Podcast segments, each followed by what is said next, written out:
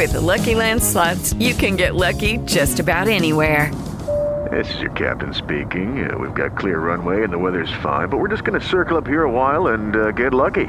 No, no, nothing like that. It's just these cash prizes add up quick. So I suggest you sit back, keep your tray table upright, and start getting lucky.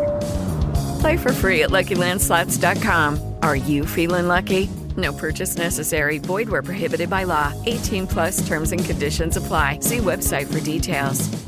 Hey guys, it is Ryan. I'm not sure if you know this about me, but I'm a bit of a fun fanatic when I can. I like to work, but I like fun too. It's a thing. And now the truth is out there. I can tell you about my favorite place to have fun Chumba Casino. They have hundreds of social casino style games to choose from, with new games released each week. You can play for free anytime, anywhere and each day brings a new chance to collect daily bonuses. So join me in the fun. Sign up now at ChumbaCasino.com. No purchase necessary. BGW. Void were prohibited by law. See terms and conditions. 18 plus. Per ricordare il nome delle persone si fa ricorso alla fantasia. Prima di raccontarvi il podcast di oggi però fermatevi un attimo. Sigla. Ciao a tutti e benvenuti in questa nuova puntata del podcast Corriere c'è. Come al solito vi faremo compagnia per qualche minuto della vostra giornata e vi racconteremo le news più importanti del mondo. Amiche e amici del podcast, ciao a tutte e ciao a tutti, benvenuti in questa nuova puntata. Oggi vi raccontiamo una cosa interessante, o meglio, ve la racconta Guglielmo questa cosa interessante perché ha tante cose da dire. E senza perderci in troppi fronzoli, lo vado subito a salutare. Ciao Guglielmo carissimo. Ciao Luigi, ciao a tutti gli amici che ci stanno ascoltando, ciao ad Andrea dall'altra parte della scrivania Eccolo lì che si fa vedere nel bollino. Sì, e oggi è un podcast molto particolare perché oggi vi cambiamo la vita. Addirittura, vabbè. Vi cambiamo la vita. Oggi ci arroghiamo il diritto di, da- di dire che facciamo un podcast educativo. Ma detto questo, un piccolo atto di fiducia nella propria immaginazione può fare la differenza. Ricordare i nomi delle persone infatti è una cosa importantissima in tantissime situazioni della nostra vita, perché evita appunto momenti di imbarazzo e suscita nell'interlocutore sia curiosità che rispetto. Infatti noi peschiamo nell'antica arte mnemonica, un'arte di cui si sono perse un po' le tracce eh, a inizio del Novecento, poi sono state recuperate a partire dagli anni 70 con il boom dei corsi di crescita personale, di meditazione yoga e molto in questi ultimi anni anche grazie alla diffusione di internet, perché prima la domanda era ma se la scrittura era uno strumento per pochi, come si faceva, come si poteva ricordare uh, fiabe, racconti, canzoni? E la trasmissione trasmissione per via orale non era affidata al caso, ma a un'arte che pesca nelle migliori capacità della mente umana. Per questo oggi vi insegniamo come ricordare i nomi delle persone, un'abilità molto particolare soprattutto per ricordare i nomi di persone appena conosciute, perché ci sono spesso quegli scenari di imbarazzo in cui magari ad una festa, ad una riunione ci vengono presentate due o tre persone e dopo poco, meno di 20 secondi ci dimentichiamo il nome. Bene, da oggi, se ci seguite con attenzione, non vi preoccupate, non vi rifiliamo abbiamo qualche materasso magico, uh, vi insegneremo questa tecnica e chiedo anche la partecipazione dei due baldi giovani con questo Scusi, esercizio. Non ho capito, eh, lei, lei, chi è? Scusi, non, si, non vi preoccupate, seguitemi. Allora, bisogna fare un po' un affidamento alla fantasia, cosa che era molto comune quando, quando eravamo bambini, un po' di meno da adulti perché siamo più rigidi e razionali. Bene, dimentichiamocelo. Come si fa a ricordare il nome di una persona appena conosciuta? Facciamo subito un esempio. Siamo ad una, mm, ad una riunione quando ci viene presentata una persona che si chiama Franco. Ora, normalmente Franco non non ha bisogno chissà di quali tecniche di memoria, ma applichiamo, applichiamola lo stesso. Conosciamo Franco, la prima cosa da fare quando ci viene presentata una persona e finalmente possiamo tornare a stringerci la mano dopo la pandemia è ricambiare il nome. Piacere Franco, per esempio, piacere Guglielmo. Già iniziare a ripetere nella nostra mente il nome Franco crea un precedente, ma non basta. Pensiamo al suono che produce la parola Franco non fermiamoci a come è scritta la parola, non fermiamoci al significato della parola franco. Franco, fr, senti il suono. Cosa produce nella mia mente? Cosa può recuperare la mia mente di assimilabile? Creo delle associazioni, lascio lavorare la mia fantasia. Ad esempio, Franco mi può ricordare la Francia, una persona franca, quindi è una qualità, un concetto astratto, o un francobollo, una frangia per capelli, quindi si lavora per associazione. Quindi ripeto il nome nella mia testa, ad esempio, spunta Francia. Poi, qui tranquilli, cerchiamo di trovare un dettaglio del volto della persona appena conosciuta che ci suscita curiosità, anche ilarità, tanto tranquilli, nessuno ci verrà a chiedere nulla. Del resto è tutto nella nostra testa. È tutto nella nostra testa, a meno che non lo andiamo a raccontare in giro ed è un po' sconsigliabile. Peschiamo, vediamo che il nostro Franco, ad esempio, ha una bella pelata, un labbro, ehm, un labbro rigonfio, un graffio sul volto, una cicatrice o il naso aquilino, insomma, quel dettaglio che spicca e a noi suscita interesse. Noi abbiamo fatto un esempio nell'articolo che vi alleghiamo al podcast che questo Franco abbia sul labbro un neo che spunta e che quindi si vede. Noi abbiamo quindi una, uh, dobbiamo creare delle immagini mentali. Già l'abbiamo fatto con il nome, abbiamo detto che Franco, per esempio a me, ricorda la Francia. E abbiamo il neo, quindi il dettaglio del volto e il, l'associazione partendo dal suono del, del nome della persona. Quindi ho due dettagli, due appunti. Che cosa ci faccio? Ci creo un'immagine mentale. Un'immagine mentale con una storiella di base che abbia questi due elementi.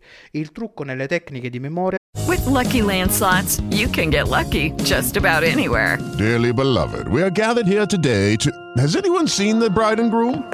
Sorry, sorry, we're here. We were getting lucky in the limo and we lost track of time. No, Lucky Land Casino, with cash prizes that add up quicker than a guest registry. In that case, I pronounce you lucky. Play for free at LuckyLandSlots.com. Daily bonuses are waiting. No purchase necessary. Void were prohibited by law. 18 plus. Terms and conditions apply. See website for details.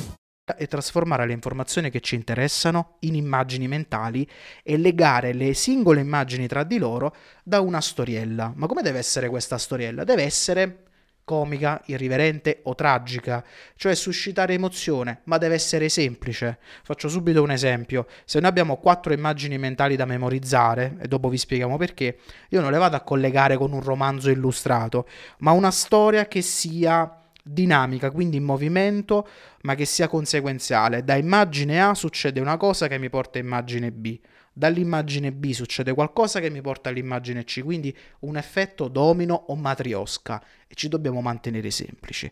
Ad esempio, Franco abbiamo detto che ricorda la Francia, allora io posso associare la Francia a un buon vino. Allora immagino che dal neo di Franco spunti a fiume del vino che cade a terra, perché il vino l'ho associato alla Francia. Oppure se la parola franco mi suscita francobollo, posso immaginare che dal neo di questa persona schizzi fuori un, um, un francobollo che poi cade rovinosamente a terra. Come vedete è una storiella semplice, comica, paradossale e io avrò ricordato il nome Franco. Poi qui abbiamo un altro esempio con Morena nome al femminile, siamo ad una festa, ci viene presentata Morena. Morena non ha tanti dettagli sul volto particolari, ma magari ha dei capelli lunghi, ricci e color rame, quindi un bel rossiccio. Come possiamo associare? Quindi partiamo dal nome. Cosa mi ricorda Morena? Non dobbiamo sforzarci di trovare qualche associazione pesante, particolare. Lasciamo navigare la nostra fantasia. Ad esempio, Morena lo possiamo collegare alle more o a una lettera di messa in mora, ad esempio, immaginare una lettera. Nell'articolo parliamo di Morena e citiamo le more. Lei che cosa ha? Dei capelli lunghi, ricci, un po' particolari. Storiella semplice per legare questi due dettagli. Immagino che Morena è allo specchio a pettinarsi quando i suoi capelli si trasformano in more e cadono a terra e si spiaccicano, magari sporcando anche.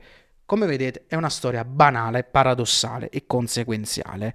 O ad esempio se la parola morena ci suscita la mora, quindi la lettera di messa in mora, possiamo spuntare una mano dai suoi capelli da una frangia che ha in mano, che svolazza, fa svolazzare una lettera che a noi ci ricorda la lettera di messa in mora per qualche pagamento arretrato. Quindi abbiamo anche qui due immagini una per il nome della persona, una per il dettaglio del volto particolare, le incastro tra di loro con una sorella semplice e conseguenziale. Allora, tutto molto interessante, però noi ci siamo riferiti a questa tecnica, all'utilizzo di questa tecnica per un nome semplice. Franco, Morena, Guglielmo, Andrea, Luigi, eccetera, eccetera. Ma se abbiamo un nome complesso, questa tecnica funziona lo stesso? Bisogna adottare qualche stradina un pochettino diversa? Raccontaci qualcosina, quindi. La tecnica è la medesima anche nel caso in cui vogliamo imparare il nome e cognome di una persona e anche nel caso in cui nome e cognome sono lunghi e complessi. Pensiamo ai nomi stranieri. Perché noi effettivamente trasformiamo il nome e il cognome in un suono. Quindi eh, Jennifer, ad esempio, a me non interessa come è scritto Jennifer, mi interessa il suono, quindi Jenny, Jenny a me distinto mi ricorda Jenny Savastano della saga TV Gomorra. Quindi eh, quando e faccio la stessa cosa anche per il cognome. Qui abbiamo fatto un esempio che eh, riprendo con una persona, sono tutti nomi di fantasia questi, un tizio che si chiama Giacomo Pollesi e dobbiamo ricordare nome e cognome.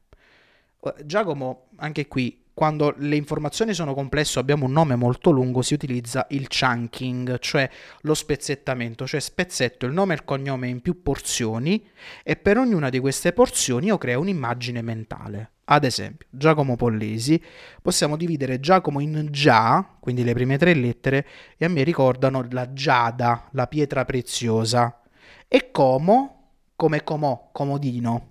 E ho due immagini mentali per ricordarmi questo nome che ho spezzettato. Pollesi non richiede spezzettamenti, però mi ricorda pollo. E quindi abbiamo una giada, un comodino e un pollo. Tre immagini mentali da unire con la storiella. La storiella ve la leggo perché, ripetiamo, deve essere semplice e conseguenziale. Questa persona, questo Giacomo Pollesi, notiamo che ha due belle sopracciglia folte e che è il dettaglio che spicca di più. Quindi la storiella è dalle sopracciglia di Giacomo Pollesi spunta una preziosa pietra di giada, per ricordarci la prima parte del nome, che inizia a luccicare, ma siccome è molto liscia, scivola e cade sull'altra sopracciglia, dove va a sbattere contro un comodino. E quindi immaginiamo che da questa sopracciglia spunti un comodino che sbuca fuori dai peli, appunto l'ho, scritto. Allora dal comodino viene fuori un signore che raccoglie la pietra, ma si rende conto che essa è magica, allora si trasforma in un pollo che spaventato inizia a correre sul volto del nostro Giacomo. Come vedete, è una storia veramente paradossale, comica, le immagini sono legate tra di loro a livello orizzontale. Dalla giada si passa al comodino, dal comodino si passa al pollo, cioè non devo fare dei giri strani o inventarmi cose complesse. E incastro tutto nel dettaglio del volto. Le prime volte che usiamo questa tecnica ci farà strano perché non siamo abituati ad utilizzare la nostra fantasia e la nostra visualizzazione, però ci sono anche degli accorgimenti da fare, cioè quando immaginiamo questa storiella facciamolo con i nostri cinque sensi, riempiamola di dettagli Tanto è la nostra storiella, nessuno ci viene a dire nulla. Quindi dopo la riunione o dopo la festa mi metto in disparte e una volta chiudo gli occhi, 30-40 secondi, rivivo questa storiella immergendola tut- nei dettagli provenienti dai cinque sensi. Poi, um, vissuta la storiella, quanto dovrò ripeterla? Qui cambio un, pa- un paragrafo, poi torniamo subito all'altra tecnica. Perché la domanda è quanto si deve ripetere? Noi siamo abituati a ripetere allo sfinimento. Con le tecniche di memoria noi seguiamo la curva dell'oblio, cioè insegniamo al nostro cervello quando un'informazione è importante e ce la deve tenere ben conservata. Mettiamo caso che ho imparato il nome nuovo, questo Giacomo Pollesi, alla riunione, quanto dovrò ripeterlo? C'è un bello schema delle ripetizioni spaziate, cioè quando abbiamo imparato un nuovo concetto, quando lo ripeto dopo poche ore che l'ho appreso, quindi se abbiamo fatto la riunione che sono le ore 14, lo ripeterò dopo che sono uscito dal lavoro, prima di, di ora di cena, ci ritorno su quella immagine mentale, rivivo la storiella velocemente, recupero l'informazione, ho già fatto un primo ripasso. Il secondo ripasso si fa il giorno dopo, quindi la mattina dopo mi sveglio, faccio colazione, ripeto di nuovo quel nome che ho appreso. Poi dopo tre giorni faccio la stessa cosa, dopo una settimana e dopo un mese. L'effetto che si crea è questo perché la curva dell'oblio scende, ma ogni volta che noi ripetiamo l'informazione la curva risale, cioè il cervello si rende conto che è come se il cervello dicesse ah allora ha ripetuto il concetto quindi è importante, non lo vado a cestinare che il nostro cervello seleziona le informazioni e quindi nell'arco di un mese la curva dell'oblio si abbassa e si rialza finché poi quell'informazione non viene definitivamente inserita nella nostra memoria a lungo termine. Ma voi vi direte, ma per ricordarmi poi il nome devo ripercorrere la storiella? Dopo un po' la storia, l'immagine, la fantasia sfuma e rimane l'informazione nuda e cruda. Quindi ripetizione spaziata. L'altro quesito è E se la nuova persona che ho conosciuto, mettiamo caso è il nome di un amico che io già conosco, come faccio? Possiamo risparmiare tempo. Immagino la nuova persona che ho conosciuto e la persona che io già conosco, ad esempio Andrea Caprarelli, quindi ho conosciuto un nuovo Andrea e un'altra persona che porta quel nome Andrea Caprarelli, l'immagino insieme che giocano, che ballano, che cantano, quindi un contesto strano, perché il cervello dice ma questi non si conoscono magari. Quindi si crea un paradosso e non ho bisogno di creare storielle strane, l'immagino insieme che compiono delle azioni e già il cervello associa i due nomi e faccio le ripetizioni spaziate per i giorni a seguire. Domande? No, una considerazione.